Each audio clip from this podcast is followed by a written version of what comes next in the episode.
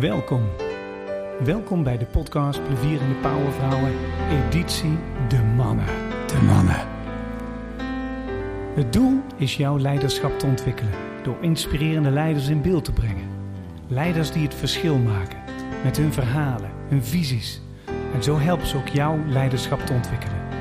En vandaag zijn dit mijn gasten. It's the dawn of a new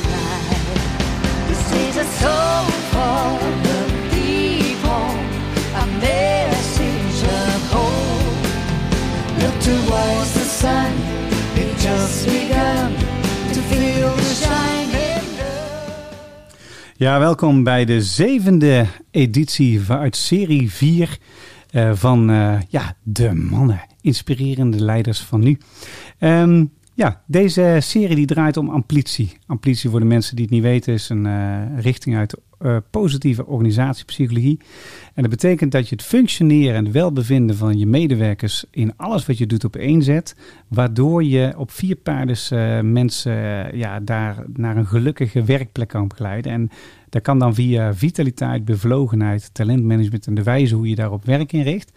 En ehm, waarom pakken we dat onderwerp? Omdat er een ontzettende shift in de maatschappij is geweest eh, sinds eh, COVID. De, de war for talents is heel erg gaande. Talent is moeilijk te vinden om allerlei redenen. Eh, er wordt ook eh, kritischer naar bedrijven nu gekeken. Zijn ze duurzaam? Zijn de leiders inspirerend? Eh, doen we het goede?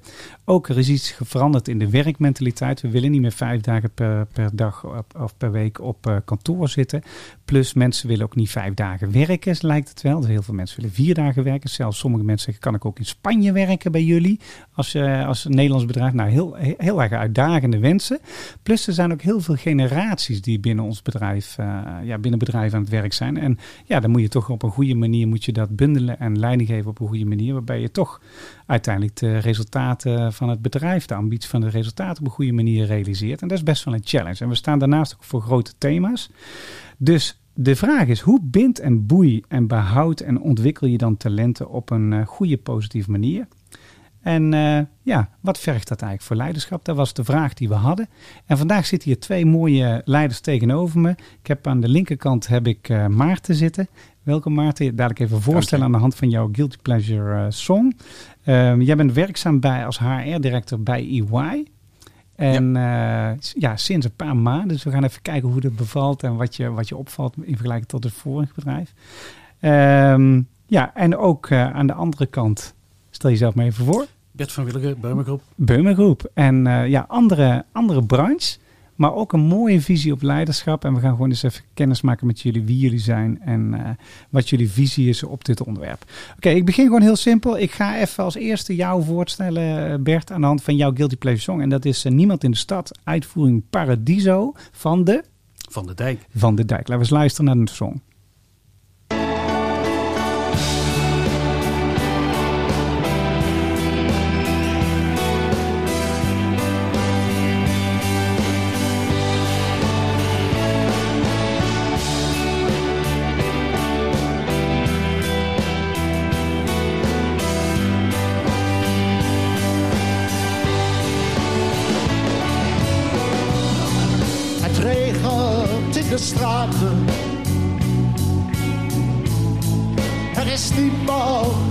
Stad. Iedereen drinkt bier. In het café.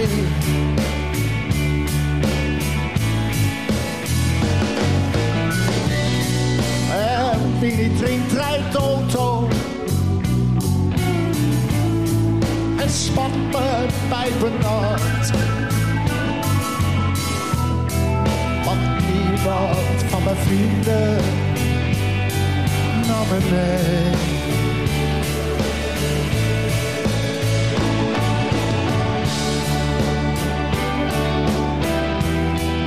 Er is in de stad.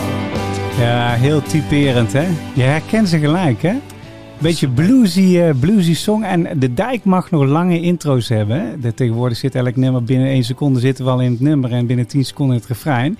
Maar de, de dijk geeft ons de gelegenheid even erin te komen. Ja, en al jarenlang supergoed, dit nummer. Ja, ja. En wat, wat heb jij met de dijk? En wat heb je met het nummer, zeg maar?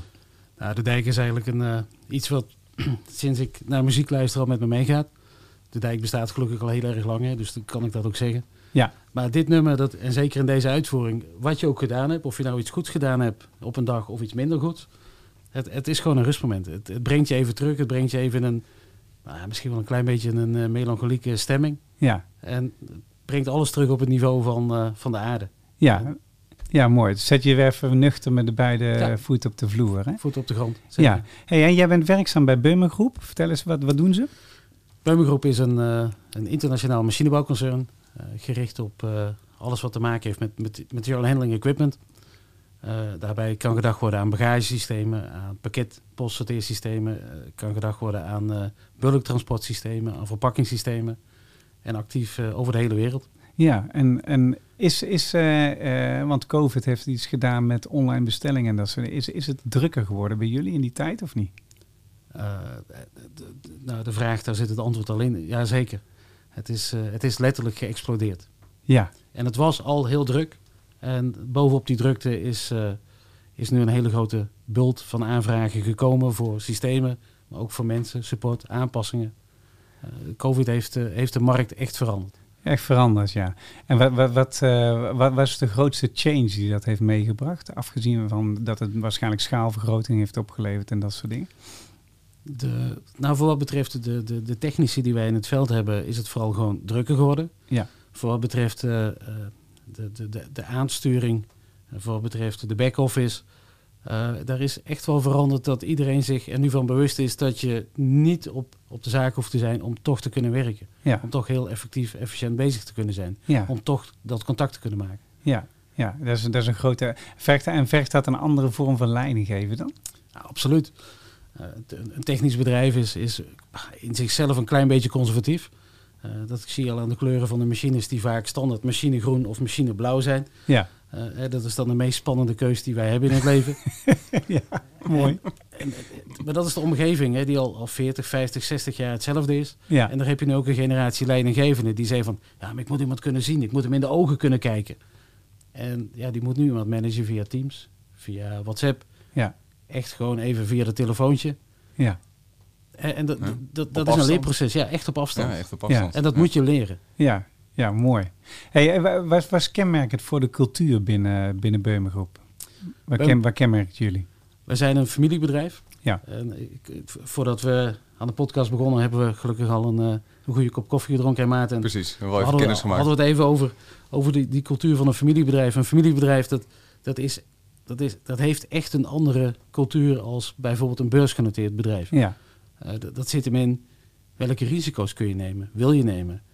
Mag je nemen? ja, Eh, waar zit een, eh, een, een, een max aan groei? Het gaat niet om de grootste, maar het gaat om de beste zijn. ja, Het gaat om, ik wil iets doorgeven aan de volgende generatie. ja, Niet alleen in de familie die het eigendom heeft, maar ook aan de mensen die er werken, die onderdeel uitmaken van dat bedrijf. Ja, prachtig. hè? Want, eh, wat, wat, eh, zit je dan in een eh, goede positie dat je daarin eh, mee mag werken? Ja, dat is de meest mooie positie die ik kan bedenken. Ja, gaaf. Oké. Hey, en eh, tegenover je, of ten naast je, zit Maarten. En Maarten, die, jij bent directeur bij EY geworden sinds twee, drie maanden? Ja, sinds drie Ja. maanden. Ja, drie maanden. Hij zit aan de, de HR-kant, zeg maar. Dus hij heeft, ja, hij volgt het vanuit de personeelskant en hoe je Ja. het faciliteert. Precies. En eh, jij hebt als eh, song, eh, heb jij gekozen eh, Paradise bij Coldplay. Laten we die Ja. ook eens luisteren. Eens even kijken of, eh, wat voor boodschap daar voor je achter zit. Ja, zeker.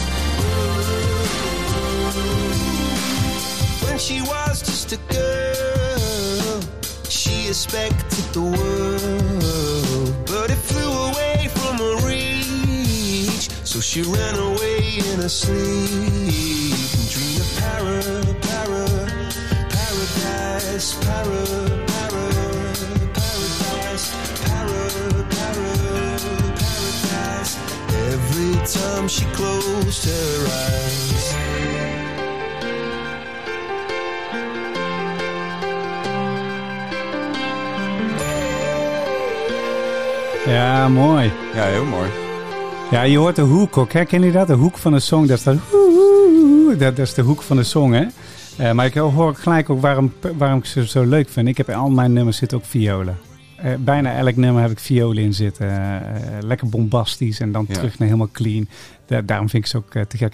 Hey, en ik zie ook dat onze rode kast heeft dezelfde kleurtjes als Coldplay. Is je opgevallen? Ja, viel me ook wel op. Hey, vertel eens, waar heb jij met Paradise en Coldplay? En vertel eens wie je bent. Ja, ik ben Maarten Linsen en eh, ik heb eigenlijk dit nummer gekozen, want volgens mij is het nummer iets van tien jaar oud, eh, denk ik. Ja. En eh, dit nummer was op de radio toen ik mijn man tegenkwam. Ah, mooi. Dus altijd als ik dit nummer hoor, dan moet ik weer denken aan het moment dat ik hem tegenkwam. ah, gaaf ja, dus ik moet heel eerlijk zeggen, ook ja, eigenlijk een beetje wat Bert zei. Als je een beetje een drukke dag hebt gehad of gebeurt van alles. Als je in de auto zit en ik hoor dit nummer, ja, dan ben je weer helemaal terug bij dat moment. Het is gewoon te gek. Ja. Ja, mooi. Ja. Ja, en waar, waar, waar hadden jullie elkaar ontmoet? Eh, we hebben elkaar ontmoet in Amsterdam op een feestje bij eh, gezamenlijke vrienden. En eh, ja, en dit nummer, ja, daar moet ik altijd aan denken. Ja, mooi zeg. Ja. Hey, en jij bent werkzaam nu bij EY, maar hiervoor zat je bij eh, een... Dura Vermeer. Ja, Dura Vermeer, Ja. een bouwbedrijf. Dura Vermeer, is, er- is er eigenlijk een familiebedrijf? Ja. Ja. Ook, ja, nee, dus ik herken helemaal wat Bert zegt. Hè. Een heel oud familiebedrijf al, bestaat 170 jaar. Ja, En eh, daar heb ik 21 jaar gewerkt, met ontzettend veel plezier. Prachtig bedrijf, Ja. Eh, zeker. Maar ja, na 21 jaar ja, was ook wel tijd om, om een keer wat anders te gaan doen. ja. En eh, toen wilde ik ook echt iets totaal anders. Nou, dat is goed gelukt, want EY is een totaal andere organisatie. Nou, dat is- ja, dat is herkenbaar. Want beide zijn mijn klant. eh, ik heb bij beide dingen gedaan. En ik kan nog herinneren dat ik bij eh Dure Vermeer was. En daar moest ik voor 300 man... de- ze waren, gingen de strategie aanpassen. Dat was net na de vorige crisis, zeg maar. En daar vergeleek de directeur, die vergeleek Dure Vermeer. En, en eh, er zijn ontzettend veel eh, veranderingen waren in, in de wereld om ons heen. En iedereen die ging de shift maken. En sommige mensen deden het zo en liet hij een plaatje zien van een hypermoderne speedboot. Sommige mensen doen het zo van een enorme grote jacht, heel hypermodern. Hij zei maar wij als Durf meer, wij zijn meer zo. En toen liet hij een eh, modern jacht, eh, een modern eh, zeilschip ja, zien. zeilschip, ja, ja. Ehm, en met, met, met, eh, hij zegt wij doen het stap voor stap op een rustige manier. Ja. We blijven dicht bij onszelf. precies. Maar EY, dat, dat ken ik ook. Dat is, eh, eh, ik kan nog Iets herinneren. andere dat- dynamiek. eh, ontzettende, ja, iets andere dynamiek. Ja. Vert- Vertel eens, Ja. wat, wat is het verschil volgens jou?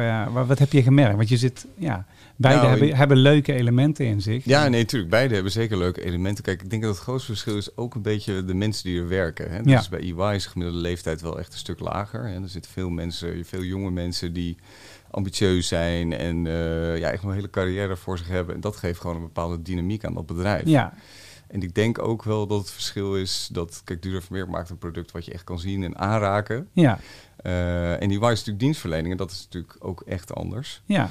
Dus ehm, ja, het heeft allebei eh, hele mooie kanten. Ja, hey, en je hebt, je hebt bij beide heb je, want uh, Dure Vermeer heb je wat langer gezeten, hè, 21 jaar, nou net nieuw bij EY. Uh, wat, is, wat is hetgeen wat je bij Dure Vermeer, uh, als je terugkijkt, zeg maar, nou dan, dan heb ik daarvoor voornamelijk ben ik uh, ja, mee bezig geweest bij Dure Vermeer. En als ik nou kijk naar EY, dan is dit mijn, ja. ja. mijn ambition or challenge die ik hier ga maken. Wat, wat, nou, eigenlijk is het een beetje hetzelfde. Ja, weet je zelf, vertel Ja, ja, het is een beetje hetzelfde. Nou, kijk, bij Dure Vermeer ben ik heel nauw betrokken geweest bij de strategie. En uh, met name, wat wil je voor mensen betekenen? Hè? Dus ja. uh, bij Duurvermeer gaat het heel erg over geluk van mensen... en hoe dat geluk bijdraagt aan de strategie van het bedrijf.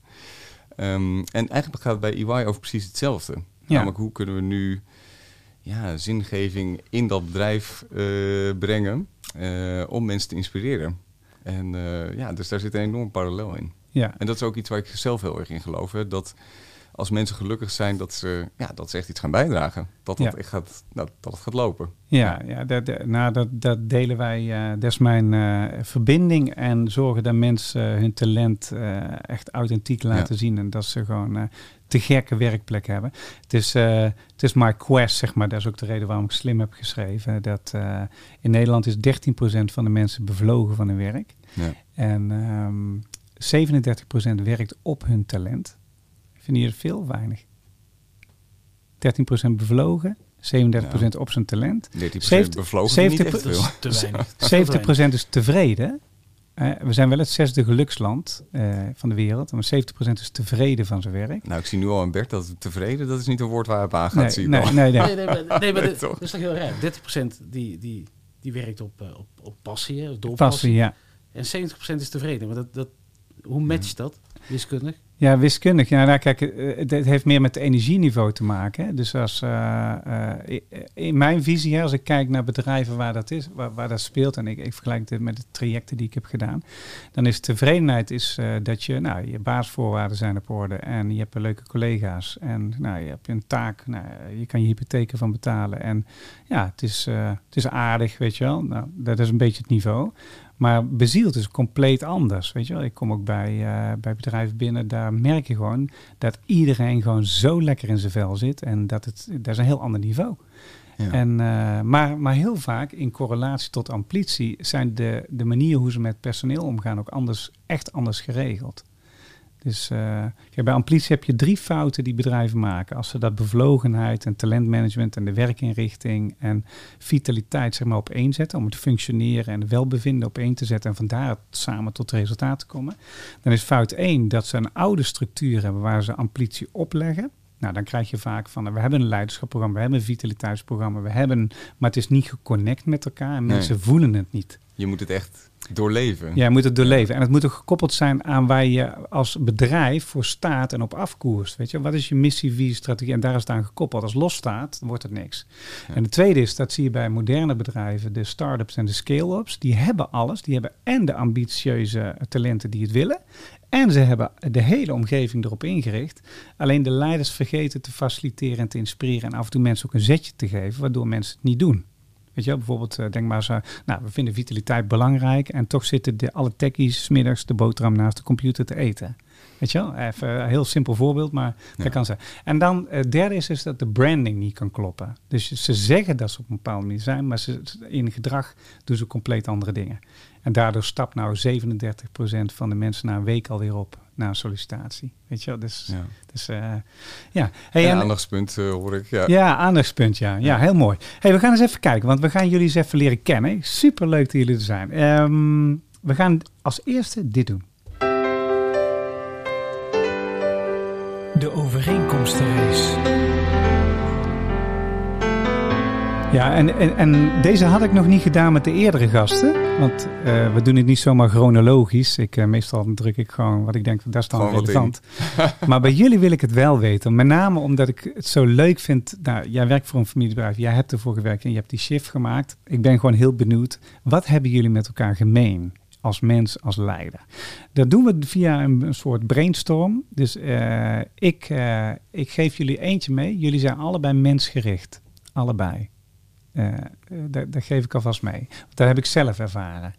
Eh, in de wijze hoe jullie communiceren en eh, wat jullie vertellen over jullie bedrijf in de intake. Nou, allebei mensgericht. Je mag tegen de ander zeggen, je kent hem natuurlijk niet 100% goed, maar probeer eens in te schatten, wat denk je dat hij met jou gemeen heeft? Als ik naar Bert kijk, dan zou ik echt meteen denken empathisch. Dus echt gericht op de ander. Wat beweegt die ander? Hoe kan ik die ander gelukkig maken? Eh, ja, heel erg op de ander gericht, denk ik. Het is een wat flauw antwoord, maar dat dacht ik. Toen wij in de hal binnenstapten, had ik dat beeld bij jou ook direct. En dat werd bevestigd binnen anderhalve minuut. Ja. Toen wij samen aan de koffie zaten. Ja. Ja. Dat, dat, dat gericht op de mens, op de ontwikkeling van de mens. Dat willen meegeven in die organisatie. Maar wel met passie, heel bewuste keus.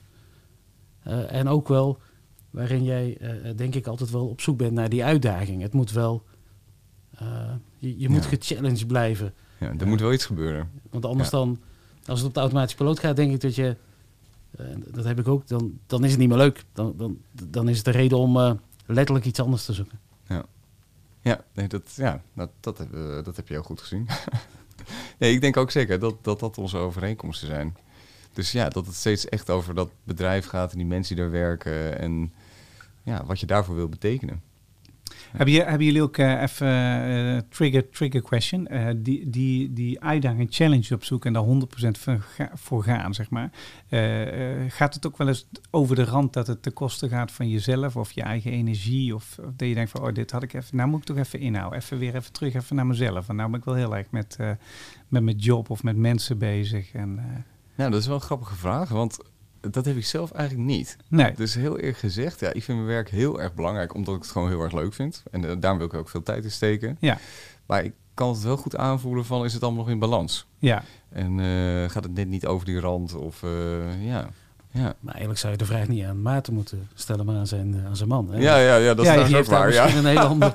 Die komt misschien heel Oh ja, ja dat, is wel, dat is wel heel goed, ja. ja, ja dat is wel heel goed, ja. ja. Ja, wat Ja. zou jouw vrouw zeggen? Nou, die zou, heel eerlijk, die zou Ja. af en toe zeggen, nee, die, hij vergeet zichzelf gewoon. Ja, ja. En ik, ik, ben, ik ben bang dat jouw man precies hetzelfde zou zeggen, Maarten. Ja, maar dat, Misschien wel. omdat je ook met...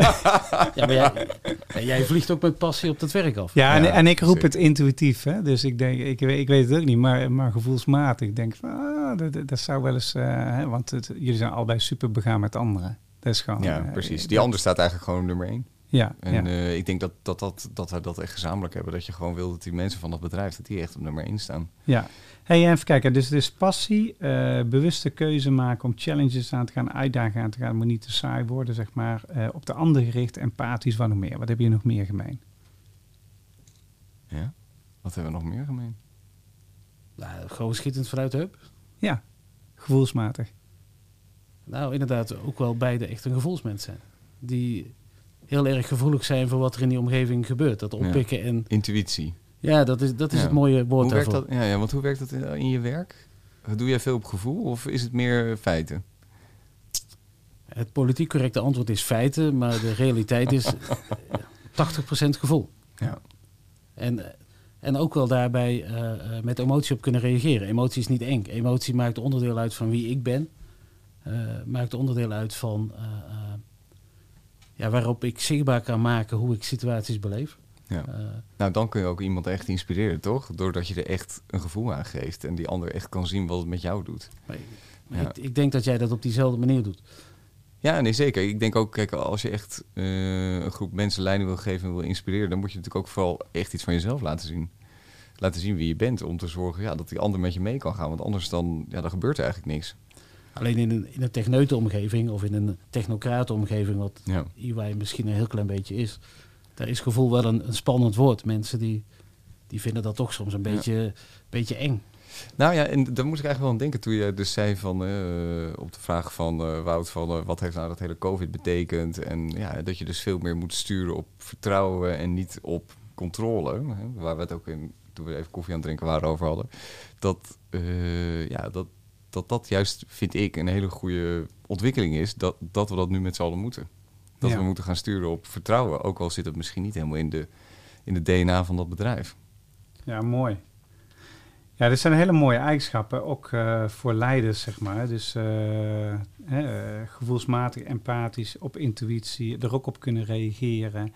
Eh, gericht zijn op de ander, eh, passioneel, eh, bewuste keuze maken om bepaalde uitdagingen, challenges aan te gaan, empathisch, inspireren, laten zien wie je bent, authentiek. Ik denk ook het uitdagen van mensen om daar naartoe te gaan. Hè. Zelfrealisatie noemen ze dat met een mooi woord.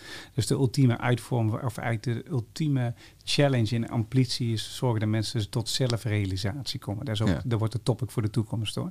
Inzichten. Inzicht te geven van wie ben je, waar ligt je talent, waar ben je echt goed in, kunnen we dat, hoe kunnen we dat als eh, bedrijf faciliteren, gebruiken, eh, zeg maar. Dat wordt de challenge en dan kom je samen tot de beste, mooiste resultaten. Dus dat is hartstikke mooi. Ze hebben ooit een onderzoek gedaan bij de University Perth, Perth naar eh, servant leadership en dan zei ze van nou een, een servant leader van deze tijd en even om dat in perspectief te plaatsen. Hayes Group had in eh, 2020 een eh, onderzoek gedaan in Nederland naar leiders. En daar bleek dat eh 68,2% de leiders als demotiverend ervoer.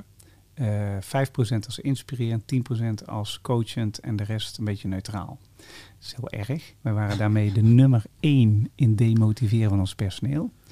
Ehm, En in COVID-tijd hebben ze nog een keer zo'n meting gedaan van hoe ervaren eh, eh, mensen hun eh, manager leiden. En dat bleek dat 70% eh, demotiverend worden. Dus het was zelfs een beetje gestegen. En de duurzame zetbaarheid was teruggelopen van 51 naar 58%.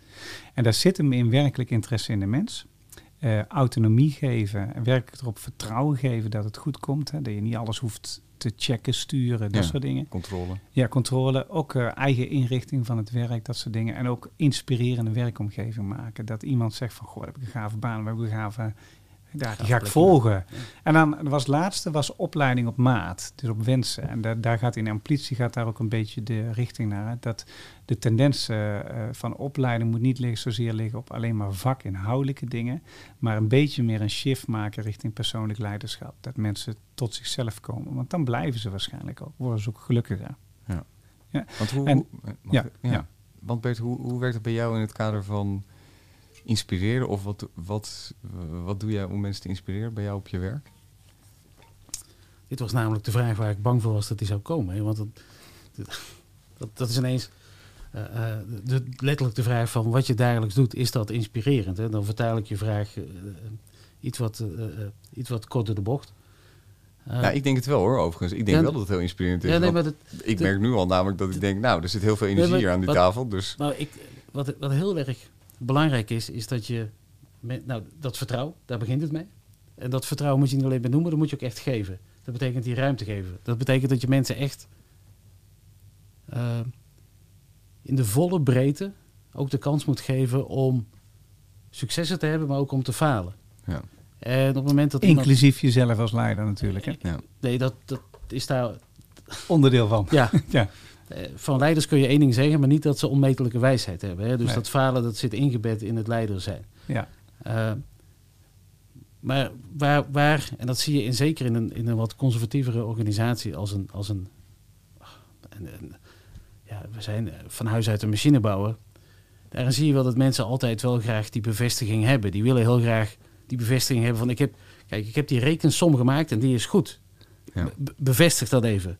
En eigenlijk wil ik dat helemaal niet doen. Ik wil, als jij zegt dat die goed is, dan geloof ik je. Ja. Maar mensen vinden dat ook ontzettend spannend. Spannend, ja. En voor mij zit dat inspireren dan ook in dat je dat, dat mensen gaan beleven van als ik zeg dat het goed is, hoeft hij die berekening niet meer te zien. Ja. Dan, dan is het goed. En Ja. dan heb ik mijn doel bereikt. ja, mooi. dan gaan we naar de volgende stap. Ja, eh, eh, ik denk dat jullie nog meer vragen voor elkaar hebben, dus laten we deze werk voor eens doen.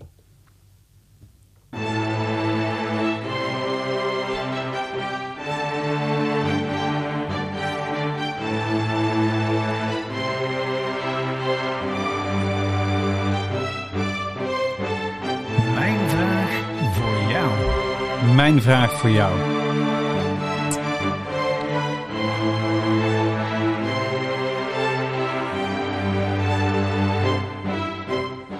Dit zijn de violen uit Hard Headed Woman. Ja, dus dan heb je gelijk, eh Ja. hoor je het? Ja, ik hoor het. Ja. Nee, sterker nog, ik hoor die violen. Ik zie jou gelijk helemaal blij worden. Ja, joh, is eh, leuk hè? Mijn vraag voor jou, die draait als volgt. Eh, welke vraag heb je voor de ander waar je, waar je zelf naar geïnteresseerd bent? Enerzijds misschien om, om zelf iets van te leren of waar je gewoon benieuwd naar bent eh, hoe die dat aanpakt in zijn visie of eh, zijn functioneren als leider. Wat ook interessant kan zijn voor de luisteraar. Heb je een vraag voor de ander? Ja, ik heb, Maarten, ik heb een, een vraag. En, eh, eh, eh, eigenlijk eh, toen ik hoorde dat je bij EY zat, toen ik jou zag als persoon, en toen ontstond die vraag ook in mijn hoofd. Jij wil graag mensen inspireren, Ja, verder brengen, verder laten ontwikkelen. En daarmee ook bijdragen aan het succes van de organisatie. Maar EY is ook de organisatie die bekend staat, of de branche die zelfs bekend staat als eh, up Mhm. or out. Ja. Hoe Als, als, sorry, als? als up or out. Hè? Dus Oh ja, up or- up or stopt out, de ja. ontwikkeling, dan, ja, dan, dan, dan houdt het even op. Hè? Als ik het dan heel plat vertaal. Ja. Dat, is- dat is ook heel erg hard. Dat is heel erg zakelijk. Dat is heel erg ik-gedreven.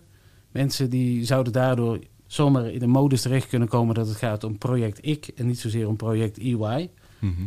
Hoe is dat in balans met elkaar en hoe ga je dat dan, hoe ga je dat dan realiseren? ja. Hoe manage je dat eigenlijk? Ja, hoe manage je dat? Nou, ik denk dus door aan de voorkant sowieso heel duidelijk die verwachting neer te zetten van hè, als je voor UI kiest, waar, waar kies je nou eigenlijk voor? En daar zijn we volgens mij als organisatie ook heel duidelijk in. Hè? Dus als je bij UI gaat werken, dan krijg je echt een experience. En dat betekent, Je wordt ontwikkeld. Hè, mensen komen van hun eh, studie. Je kiest voor EY. Daar krijg je echt een experience in de zin van... eh, we ontwikkelen je. eh, je krijgt allemaal kansen. Je wordt erin heel goed begeleid. Maar het is ook zo inderdaad, hè, want dat is wel het businessmodel... Dat, ja, dat, dat daar een verwachting tegenover staat. Namelijk dat je elke keer je zover ontwikkelt dat je promotie kan maken. Ehm, en als het op een gegeven moment niet meer kan, ja, dan heb je daar een goed gesprek over. Maar, en dan ben je ook meteen heel interessant voor de arbeidsmarkt. Dus mensen die bij UI hebben gewerkt, die hebben, die hebben een ervaring gehad. Ja, waardoor ze zoveel kansen krijgen. En die zijn dan misschien niet meer bij die organisatie.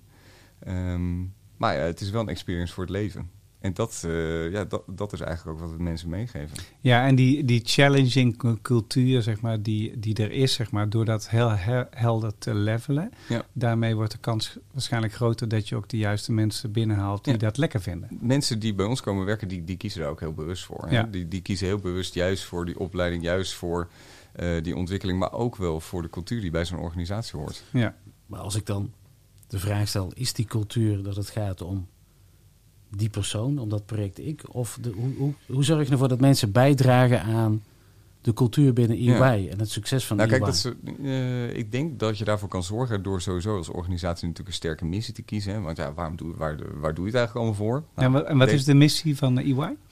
Ja, omdat het, eh, de voertuig is in principe Engels, dus Building a Better Working World. Wat eigenlijk zoveel betekent als hè, het creëren van een betere wereld. Ja, Eh, en dan is natuurlijk de vraag, ja, wat, wat levert EY daar eigenlijk voor bijdrage aan? Ja. Eh, kijk, ik denk dat in het zakelijk verkeer het heel erg belangrijk is... Ja, Bert, denk ook mee van jou, hè, jij doet ook zaken met andere bedrijven... dat je weet dat die bedrijven te vertrouwen zijn. Ja, en hoe weet je dat? Ja, door de diensten die EY levert. Dus uiteindelijk creëer je als organisatie vertrouwen... zodat je met elkaar zaken kan doen. ja. Dat is natuurlijk hartstikke mooi om daar een bijdrage aan te leveren. En ik denk ook hè, dat... Ja, dan krijgt het ook echt zingeving, hetgene wat je aan het doen bent. En dan Ja. is het dus niet alleen maar de jaarrekening, maar dan is het ook daadwerkelijk ja, bijdragen aan het feit dat wij met z'n allen eh, zaken kunnen doen. ja mooi. hey, en heb je ook een eh, vraag voor eh, Bert? Ja, ik heb ook een vraag voor Bert. Ja, ja, wat waar ik benieuwd naar ben, hè, ja, maakt mij een hele positieve indruk. Ik denk ook echt dat, ja, dat, dat het sowieso heel leuk is om met jou te werken. Maar ik ben ook wel benieuwd, want kijk, eh, daar hadden we het net al even over, niet alles lukt. Hè? En hoe, hoe ga je daar als persoon mee om? Met een tegenslag? Soms vind ik dat zelf namelijk nog wel eens moeilijk. Dus daar, daar Ja. ben ik dan benieuwd naar. Ik denk dat heel veel mensen dat hebben hoor, dat dat niet vreemd is. Ja, dat dat lastig is. Ja, Ja, ja, dat lastig, het lastig ja. is. Maar het hoort er wel bij. Want Ja. uiteindelijk, ja, het is niet alleen maar één groot eh, succesverhaal. Nee, dat is absoluut waar. Nee, eh, onderdeel van het zaken doen is risico nemen. En onderdeel van risico nemen is dat je eens af en toe dat, dat dingen fout gaan, letterlijk fout gaan. Soms een klein beetje, soms heel erg. Ja. Eh, wat het dan met mezelf doet, is dat ik, Ja. Ik, ik kan daar. eh, eh, eh, als ik gewoon even dan naar mezelf kijk, kan ik mezelf dat ook echt verwijten. Ik kan dan ook echt even heel narrig zijn naar mezelf. En overigens daarmee ook naar mijn omgeving. Die daar overigens dan gelukkig tegenwoordig aan gewend zijn. En dan zeggen, we zien je over tien minuten weer. Want je moet er niet in blijven hangen. En dat is, Nee, dat is het nee. volgende. Dus je moet het, ik moet het ook even... Ik moet er even op kouwen. Ik moet het verwerken en dan moeten we door. Ja, En dan gaat het er niet om dat we terugkijken van... Op dat moment... eh, eh, ja, eh, wat, wat is er nu gebeurd? Nee, we gaan het eerst oplossen. En dan gaan we ervan leren. Ja. En want er is niks zo onverstandig als leergeld betalen en er niet van leren. Dat is, dat is, ja, dat, dat is de meest domme investering die je kunt doen. Ja. En dat betekent dus die boosheid of dat, die frustratie of dat, dat paniekgevoel, dat mag er echt even zijn. En dat mag je ook echt even benoemen en dat mag er ook echt even uit. En op dat moment moet je weer door. Daarna moet je weer, nou ja, fouten die, die bieden ook kansen, openen nieuwe deuren. Dat, dat zijn lessen. En dan moet je daarmee verder. Ja. En, en dat, dat is de volgende stap die er voor mij onlosmakelijk aan verbonden is. Ik denk eh, dat jij gewoon iemand nog met een fout kan inspireren.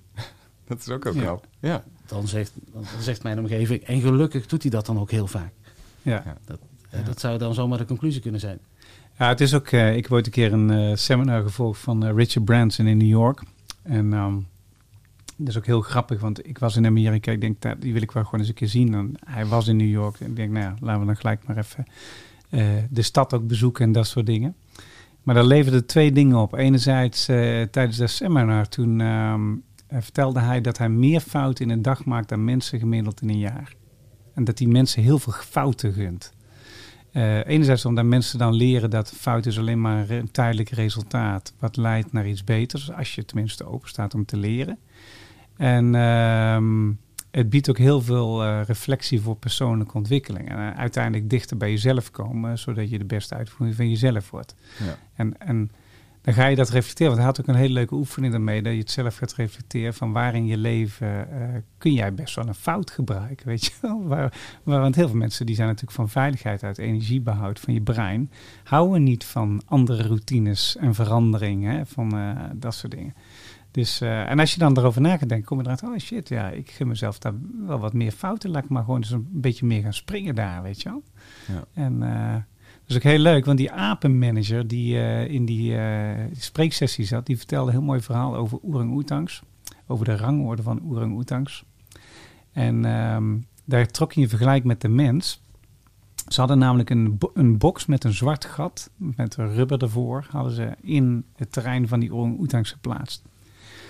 En wie kwam er het eerst erop af? De pubers. Dus de puber orang-oetangs, die kwamen erheen, die gingen die box bekijken, die begonnen eraan te rammelen en dat soort dingen. En eh, die begonnen te experimenteren. Gelijk ook jongeren doen. Hè, Ja. die, die, die zijn niet bang voor wat de omgeving van hun denkt. Die willen ook onderscheiden zijn, ook een beetje stoer zijn. Dus die, die beginnen dat. Maar de, de hoofd van de orang-oetan zat recht voor die box. En die deed net alsof die box er niet was. Hij denkt, ga hem ook niet onderzoeken. Want als ik die box onderzoek en stel nou dat het eh, fout gaat of dit en dat. Dan wat denken de andere apen dan van mij? Dat, was de- straalt op mij af. dat straalt op mij af Ja, en op ja. mijn leiderschap. En dat, Ja. Dus dat ga ik niet doen. Nou, wat was het geval? Op een gegeven moment haalt eh, eentje die steekt eh, zijn hand erin en die haalt er een zwarte aap uit. Nou, iedereen kwam kijken. Uiteindelijk die, die leider die kijkt wel een beetje zo, maar die bestaat, besteedde er geen aandacht aan. Maar toen was het nog heel grappig. Zat ook in dat terrein zaten andere apen. Van die eh, zwarte apen met grijze haren. En die babytjes daarvan zijn pikzwart.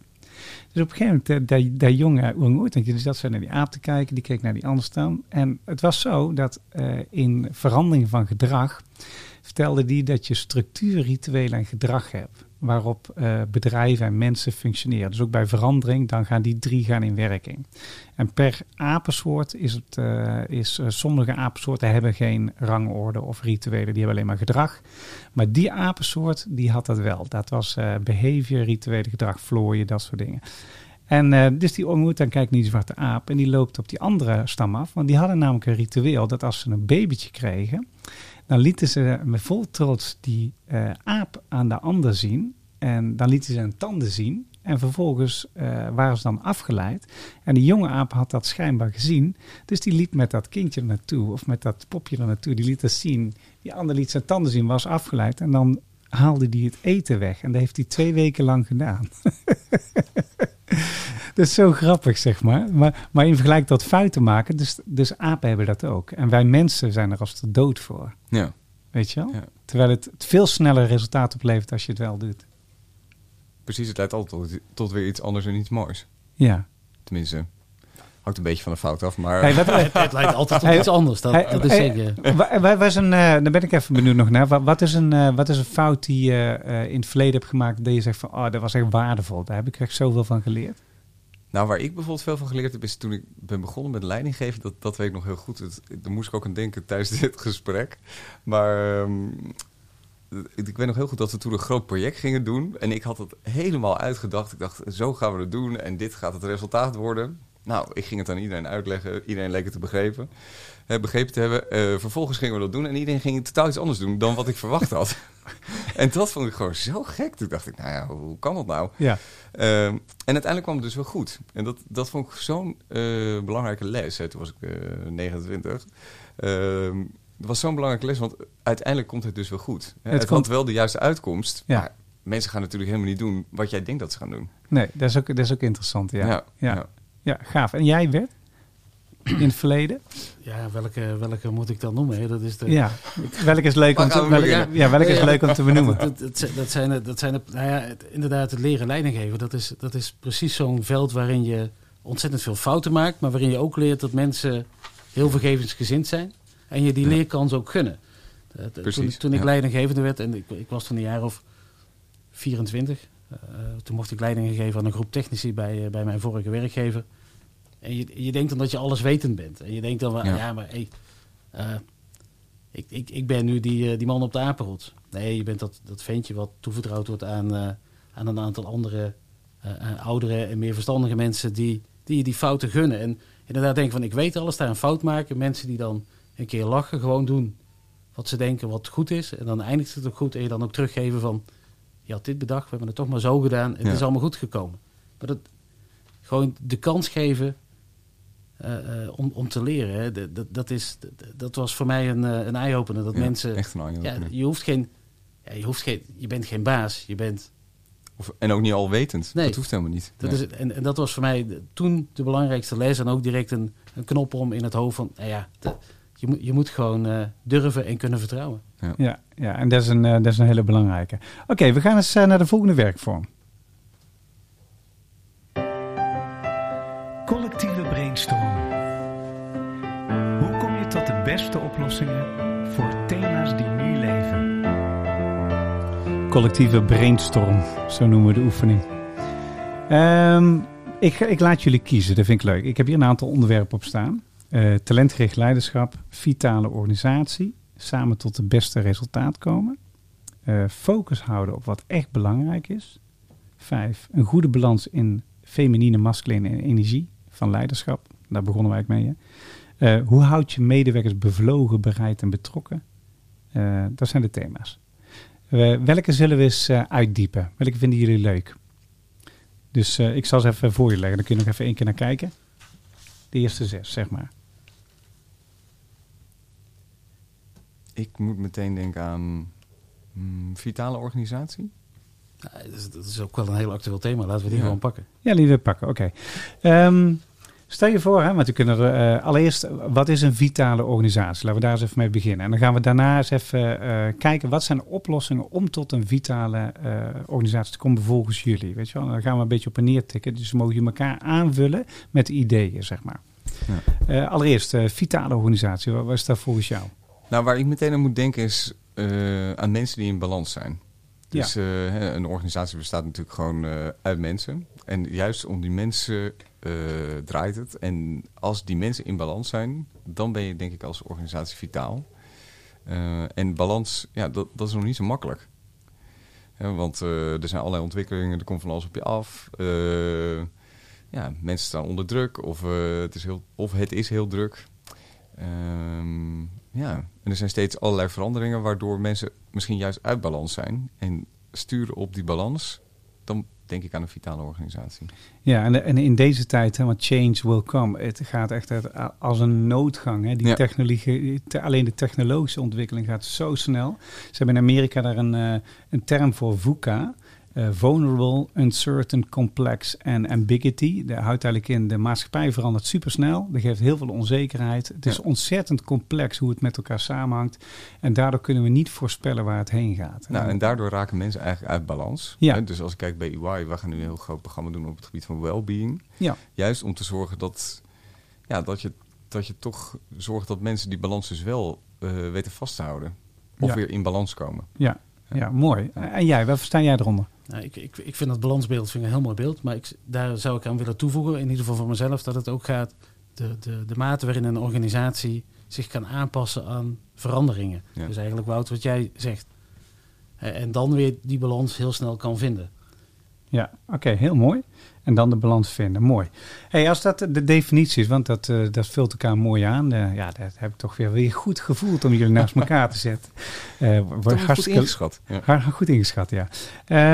Wat zijn manieren om dat te doen? Hoe kijken jullie er tegenaan? Wat, wat is een manier om, ja, om die balans ja, te maken in je organisatie en een vitale organisatie te krijgen? Wat helpt daarbij?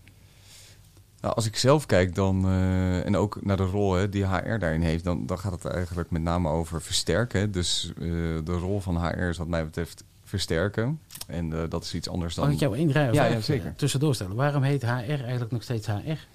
Ja, dat is ook een goede vraag. Nou, heel eerlijk gezegd, bij EY heet het ook geen HR, maar talent. Dus, eh, Talent? ja, En, talent. en wa- wat is je, je, je, je, ja, de, de titel van de afdeling of de... talent. Dus eh, de afdeling heet geen HR.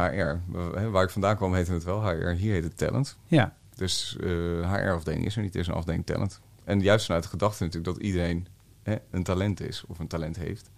Ehm, ja, dat is ook de naam van de afdeling. Oh ja, nou, daar sluiten we ook heel goed aan. Ik geloof dat iedereen is een talent. En als je talent eh, bevlogen en ontwikkelt, zeg maar, dan krijg je eh, succesvolle Ja. individuen. Zeker. Zet je die bij elkaar en delen ze dat met elkaar, krijg je succesvolle teams. Succesvolle teams vormen succesvolle organisaties. Ja. Nee, een hele goede vraag ook, eh, Bert. Omdat, kijk, HR, dat heeft voor mij ook wel een bepaalde, ja, ik zou bijna zeggen negatieve lading. Want dan ga je mensen echt als een soort middel zien. Als een soort poppetje wat je heen en weer kan schuiven. Ehm, dus bij EY heet het ook talent. Ja, ja dat, dat is ook wel leuk, want de, de, dat is wel een goede opmerking trouwens van HR. Ze hebben het ook wel eens over human capital. Hè? En dan Ja. denk ik van, ja, human capital. De meeste bedrijven die, hebben, die eh, kijken helemaal niet zo tegen personeel. Die zien eh personeel als kosten. Loonkosten, opleidingskosten, alles is kosten. En kapitaal, dat is in mijn beeldvorming iets waar je in investeert. Telt ge- tijd, geld, energie. Daar ga je zorgen dat dat juist gaat groeien. En heel vaak gebeurt Ja. dat niet. Ja, binnen Beumer heet het people and culture, omdat het niet alleen People gaat and om, culture, mooi. Ja, het gaat om mooi, die ja. mensen, maar ook om de cultuur die je wil bieden als bedrijf. Ja. En juist die cultuur heb je heel erg nodig om vitaal te kunnen zijn, te kunnen blijven en weer te kunnen worden, mocht het een keer wat, wat, wat wegglijden. hè? Ook een hele mooie naam inderdaad. Ja. Ja. Hey, en en eh, hebben jullie een approach hoe je dat bereikt? Dus, eh, want jullie gaan beginnen met een well-being programma bijvoorbeeld. Eh, Ja. eh, wat Ja, is een dus- manier om die balans te bereiken? Nou ja, dat, dat heeft dus heel erg te maken met hè, dat, dat je zoveel mogelijk wil streven naar maatwerk. Hè, want eigenlijk voor iedereen is het anders. Nou, bij EY in Nederland werken bijna 5000 mensen. Dus ik zou bijna zeggen 5000 wensen. Ehm, dus je probeert om het zoveel mogelijk ja, op de persoon toe te spitsen. Hè. Wat Ja. heeft diegene nodig om die balans te bewaren? Ja, Ehm, en ik weet niet, misschien hebben jullie dat filmpje wel gezien op LinkedIn. Dan, dan zie je dus iemand van HR. die dan gaat aankondigen dat er een wellbeing programma komt. Waarbij uiteindelijk mensen die het al heel erg druk hebben. dan ook nog naar een soort workshop moeten. Eh, en ze houden niet van sport en ze moeten gaan bewegen. hè, dus ja, weet je, dat soort dingen. Nou, en dat, dat wil je dus niet. Nee. Dus ehm, je, je wil juist dat het, ja, dat het aansluit bij de behoefte die iemand heeft. ja, Zit dat dan in het begrip vitaliteit? Dat vitaliteit toch heel vaak vertaald wordt naar hoe gezond zijn mijn mensen en Ja. hoe gezond voelen zij ze zich, eh, mentaal, fysiek. Ja, en dat is dus, well-being gaat dan echt wel over iets anders dat, wat mij dat betreft. hè. overstijgt dat, ja. Ja, zeker. Ja, ja, dat gaat echt over welzijn. Dus ja, zit je goed in je vel. Ja, en dat kan, dat kan door te bewegen, maar dat kan ook door allerlei andere eh, zaken ja, verbeterd Ja, en, worden. en, en, en die opmerking klopt ook wel hoor, want eh, vitaliteit wordt vaak op fysieke vitaliteit Ja. genomen. Maar je hebt natuurlijk vijf gradaties, hè? fysiek, mentaal, hè? dus ben je Ja. oplossingsgericht en positief. Sociaal ben je verbonden met jezelf, je omgeving, heb je een leuke relatie met je leidinggevende, met je collega's, dat soort dingen. Met je klanten zelfs. Eh, maar ook filosofisch. Weet jij wie je bent en wat jou doet tikken, waar je Ja. warm van wordt, waar je passioneel van wordt. En, Ja. eh, eh, en sta je dicht bij jezelf? Of lopen er nog oude patronen mee? Dat is filosofisch. En dan heb je laatst is contextueel. Dus hoe richt je daar nou de werkplek op in? Weet je wel? Nou, dat heeft natuurlijk hartstikke onder vuur gestaan. Dus Ja. dat well-being, dat besnijdt bij jullie dus ook meerdere... eh, Nou, eigenlijk eh, een aantal van die vlakken die jij nu noemt, hè, daar, daar gaat het eigenlijk over. Hè. Ja. Dus kijk, zeker in deze uitdagende tijd waar mensen dus ook veel, ja, eh, veel van mensen wordt gevraagd, hè, dan, dan is het juist goed om in te zetten op well-being. Bijvoorbeeld, hè, wie ben ik nu eigenlijk? Ja. En wat, wat maakt nu eigenlijk dat ik de dingen doe die ik doe? Hè? Dus wat, wat, wat is nou dat stukje zingeving? En hoe kan je daar als organisatie op aansluiten? Juist om te zorgen dat mensen dus weer ja, goed in hun energie zitten. Ja, ja. Ja. Hey, en, en bi- binnen de rol die jij zelf vult, want je zit, je zit nou twee, drie maanden bij, eh, bij EY, zeg maar. Eh, wat is dat voor jou in zingeving? Nou, ehm, toen ik kwam bij EY, trof ik een hele, een hele mooie talentafdeling aan. Ehm, maar ik merkte ook dat eh, ja, de echte belofte aan die organisatie... Hè, dus wat is nu de reden waarom talent er is... Hè, dat, dat dat nog wel wat verduidelijking behoeft. En daar heb ik dan zelf ook altijd behoefte aan. Ja. Want aan de ene kant, ja, je wil ook gewoon echt iets bijdragen aan die organisatie. Ja, En dus ging het heel snel over, wat is nu eigenlijk de missie van talent? Hè? Dus waar gaan wij nou de komende jaren voor? Nou, en daar ik me de afgelopen drie maanden eigenlijk voornamelijk mee bezig gehouden. ja. En, wat, om- en wat is eruit gekomen? Is er al een, eh, in, eh, een, eh, kun je een Ja, nee, van de zeker, zeker, zeker. Dus wat er is uitgekomen is, eh, eh, let's empower people to become exceptional you. Oh, mooi. En exceptional you, de afkorting is ook EY, hè? dus ja. ook onze afdeling eh, communicatie was hier blij mee. Maar exceptional you, dat is eigenlijk de, de reis die mensen maken als ze bij ons in dienst komen. ah. En dat gaan we centraal stellen. En empower is natuurlijk ja, versterken. En dat is wat mij betreft ook de rol die talent heeft. Ja, Ehm, ja, dus met het team zijn we uiteindelijk ja, tot die missie gekomen. Waar ik merkte dat dus ja, iedereen er gewoon heel veel energie van kreeg. Hè, iedereen ging op aan, iedereen dacht, hé, hey, daar, daar gaan we echt voor. Da daar gaan we voor zorgen met Ja, elkaar. ja. en dat is een starting point. Hè? Dus eh, als, als Ja. die energie er is en mensen worden daar bevlogen over, dan ja, Ja. probeer het Ja, dan. dan gaat het gewoon aan. ja. dan gaat het aan. Probeer, Ja. Dan is het stappen zetten. Hey, en Bert, bij jou, wat, wat, eh, wat, eh, wat vul jij hierop aan oh, qua ja, vitale organisatie, eh, balans vinden? Eh, nou, wat, wat eh, eh, in ieder geval in onze organisatie anders, in, anders is als bij, eh, bij EY is... ehm, het upper-out principe kennen wij niet. Het is eh, iemand die binnen is, die houden we. We zijn het familiebedrijf, hè? dus je Ja. bent lid van de familie. Dus eh, we houden je hoor je erbij. erbij. En ja, ja, daar, kom je niet, daar kom je niet meer vanaf, wat ons betreft. Hè. Dat, dat is wat je, wat je wil bereiken. Dat betekent dus dat je continu met mensen in gesprek bent, probeert uit te vinden, wat heb jij nodig om hier op een goede manier te kunnen functioneren, om hier op een goede manier te kunnen zijn wie jij bent. En op een goede manier te kunnen ja, bijdragen aan, aan de organisatie, Mhm. aan het succes van onze klanten. Maar wel op een manier die niet ten koste gaat van, eh, van jezelf. En eh, nou ja, onze klanten die, die, die, die, draaien, eh, die hebben 24-7 procesvoering. Dat betekent dat onze, mijn collega's ook 24-7 in touw zijn. Dat betekent dat er 24-7 ook thuis belasting zou kunnen zijn. Hè? Eh, eh, het is niet altijd fijn als je eh ja, s'avonds of s'nachts moet werken en dan Ja. S ochtends moeten je kinderen naar school of je partner die, die heeft nog een belangrijke vraag voor je. En, en hoe zorg je ervoor dat mensen dat toch op een juiste manier ja, ku- kunnen inregelen? En dan zijn wij nog niet zo heel ver zoals jullie zijn. En die mooie volzinnen waar marketing heel blij van wordt. Nou, sowieso bij een machinebouwer. Ja, wij zijn wat minder van de marketing, moet ik dan altijd eh, eerlijk toegeven. Nou, ik moet ook zeggen dat marketing met name blij was omdat talent is dan met deze zin gekomen. Maar daar willen we natuurlijk ook mee naar buiten. Ja, maar Ja. ik, ik vond hem briljant. Ik vind hem heel mooi. Maar eh, wij- zitten nog wel heel erg op het niveau ehm, dat je probeert dat mensen op een goede, planbare manier kunnen werken. eh, hun fysieke werk kunnen verrichten, aan hun, aan hun rust toekomen. En toch dat gevoel hebben, toch dat gevoel steeds hebben van... hé, hey, verdomd, wat ik doe, dat, dat, Dat telt. dat telt, dat Ja, doet het toe. Ja. En dat wil je steeds meegeven. Ja. Dus wij zitten nog wel daar op een, eh, op, een andere, op een andere niveau. Heeft ook te maken met de omvang van de organisatie, waar EY 5000 mensen in Nederland heeft. En wij als Beumgroep Benelux maar een 200 mensen. Hè. Dus eh, dat haalt dan ook wat na, denk ik.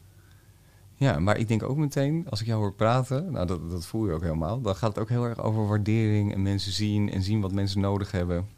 Ja, en dat is eigenlijk al de hele invulling, denk ik, van een vitale organisatie zijn. Maar bij ons, net als, net als bij jullie, het gaat om, om de kennis van mijn collega's. Dat zijn, ja, dat zijn de, de, de meesters die het vak waarmaken. Ik kan alleen maar eh, faciliteren. Het MT kan alleen maar faciliteren.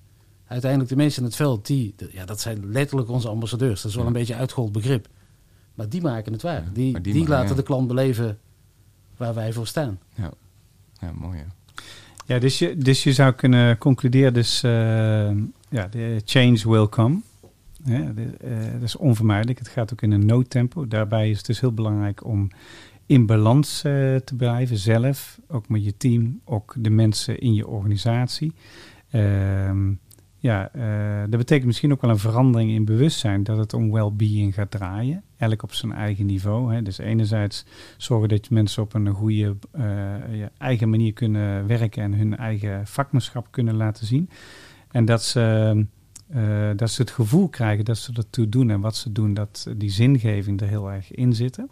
Ja. En, en bij jullie ook bij het eh, maken van die well-being, dan is dat, het is niet voor niks dat jullie talent noemen. Dus jullie gaan infocussen op eh, de individuele. En net wat je zegt, het is tailor-made. Je kan dit niet als een collectieve aanpak doen. Nee. Want dan gaat het mislukken. Je moet echt kijken wat mensen nodig hebben. En erop inzoomen, zodat mensen er bevlogen van raken om mee te gaan doen. Ja, Kun je ja wel dat, concluderen? dat is natuurlijk de bedoeling. Ja. Oké, helemaal goed. Ik vind, eh, ik vind het een heel mooi, mooi verhaal. Alright jongens, Ehm, laatste, laatste eh, oefening komt die. That's alright. I'm gonna take you higher. That's alright. I'm gonna take you higher.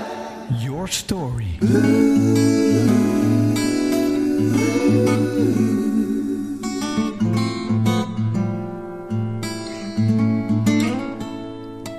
Your story. Is heel simpel. Ehm, Je bent eh, in een positie als leider, zit je. En hoe ben je daar gekomen? Wat is je verhaal? Hij, geeft, hij geeft gelijk het stokje aan jou. Hij denkt, oh shit. Ja, eh, dank je, Bert. ik zie je paniek in de ogen. Oh shit, wat is mijn verhaal? Moet ik een verhaal hebben? Nee, maar, de- maar Nou, ik dacht meer, waar ga ik beginnen? Maar, Ja, eh, je, ja. je zou kunnen zeggen, wat, wat, wat is je verhaal wat je interessant vindt om te vertellen of mee te geven aan de luisteraar? Waarmee ze ook misschien wel geïnspireerd eh, raken om een beetje eh, reflectief naar hun eigen leiderschap te, te kijken en leuke tips te krijgen van, hé, hey, daar heb ik wel wat aan. Nou, als ik er zelf iets over zou zeggen, dan zou ik vooral denken dat het altijd goed is om stil te staan bij waarom ben je dit eigenlijk aan het doen? Ja, En waarom, waarom doe je dit eigenlijk? Ja, Eh, en wat is nou echt je motivatie? En waarom wil je, waarom wil je nou die bijdrage leveren? ja, En waarom wil je nou dat team op sleeptouw nemen? Hè? Dus die waarom-vraag, dat, ja, dat is denk ik heel erg belangrijk. Eh, en als ik kijk naar hoe, hoe mijn eigen loopbaan is gelopen... hè, op een gegeven moment ja, we- werd ik het hoofd van de afdeling en ging ik leiding geven. ja, Ehm, dan rol je er een soort van in. Maar pas denk ik op het moment dat je echt iets over jezelf wil vertellen... en wil laten zien van ja, wat, wat, wat is er bijvoorbeeld... Hè? Want iedereen heeft namelijk een verhaal. Hè? Er is niemand zonder verhaal. Hè? En daarin is iedereen dus een rolmodel. Ehm, en als je dat wil delen, nou, dan kan je mensen echt inspireren. Ja. Maar dan moet je ook durven. ja, ja. Dus eh, En is de, is de durf zeg maar toegenomen gedurende de jaren, zeg maar? De durf is wel toegenomen. Ja, om jezelf Ja. te laten zien en te zeggen, van, ja, dit is mijn story, hier kom ik vandaan. En, Ja, natuurlijk. Want kijk, eigenlijk wat Bert ook zegt. Hè, kijk, in het begin, dan denk je vooral... ja, ik heb nu deze rol gekregen. Ik moet het allemaal maar eh, laten zien. Ja. ik mag geen fouten maken. Ik ga hier gewoon... eh, ik ga het wel even regelen. ja, Ehm, maar ja, zo werkt het helemaal niet. nee, En eh, je gaat mensen pas meekrijgen als ze weten wie jij bent. ja. Ja, en dan moet je gewoon durven. Super mooi Ja. verhaal. Ja. Inspirerend. En jij, Bert? ja, dit wordt lastig om te overtreffen, hè, dus dat ga ik niet proberen. Het is ook geen wedstrijd trouwens. Eh, de, wat, wat, het leuke van, van eh, eh, de positie waar ik nu in zit, en eigenlijk altijd van de, de leidinggevende posities die ik heb mogen hebben, is een ander net iets verder brengen dan dat hij ooit gedacht heeft dat hij kon. Ja, En met die mensen gave dingen doen. En op het moment dat je dan terugkijkt en zegt, oeh, dat is ons toch gelukt. En eh, eh, Ja. Iedereen eh, die staat eigenlijk het zweet nog van zijn voorhoofd te vegen en dan toch terugkijkt en een beetje gelukzalig glimlacht. We hebben het met elkaar gedaan en we hadden nooit gedacht dat we dit konden. Dat is voor mij het meest ultieme moment wat je kunt, kunt hebben. Ja. Vooral als mensen zich dan realiseren van, ja, maar ik wist niet dat ik dit kon. Ik wist niet dat ik dit durfde. Ik wist niet dat ik dit mocht. Maar eigenlijk dus ook wat je zegt, hè, dat je de hele tijd eh, nou, realiseert of dat, ja, dat het helemaal niet over jou gaat. Dat is denk ik het allerbelangrijkste. Ja, precies. In principe wijzen, je bent Ja. een facilitator. Hè? Dus Ja, de naam is leader het. is, Ja. Is, is wat dat betreft een beetje gek gekozen, ja. maar wel mooi. Ik denk dat dat ook een goede conclusie is van de podcast. Hè? Maar als je eh, de, de overview van eh, deze podcast bekijkt, dan kun je zien dat hier eh, twee mensen zitten met een hele mooie mensgerichte visie. Hè? Jullie, eh, eh, jullie doen het voor en door de mensen.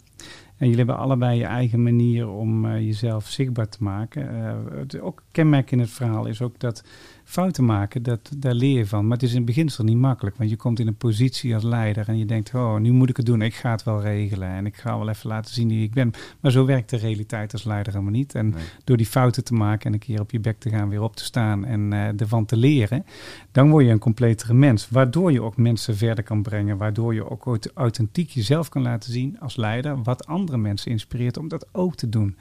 En uiteindelijk leidt dat eh, ja, als facilitator namelijk tot het beste. De mensen optimaal gaan samenwerken. En eigenlijk dat, ze, dat je super werkt aan hun vitaliteit en hun talent. Heren, dankjewel voor jullie visie en eh, mooie, inspirerende verhalen.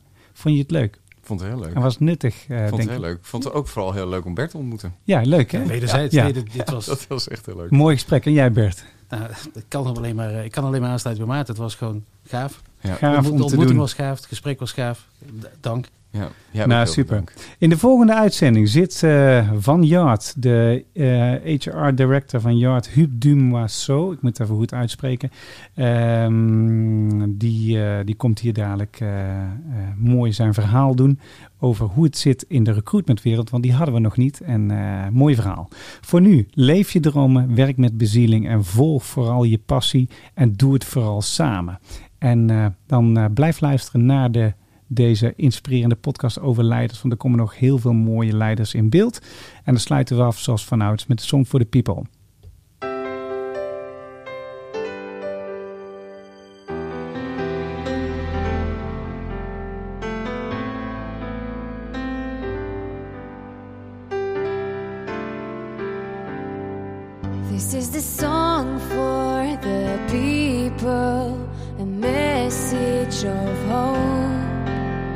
Open up your eyes, look to the sky.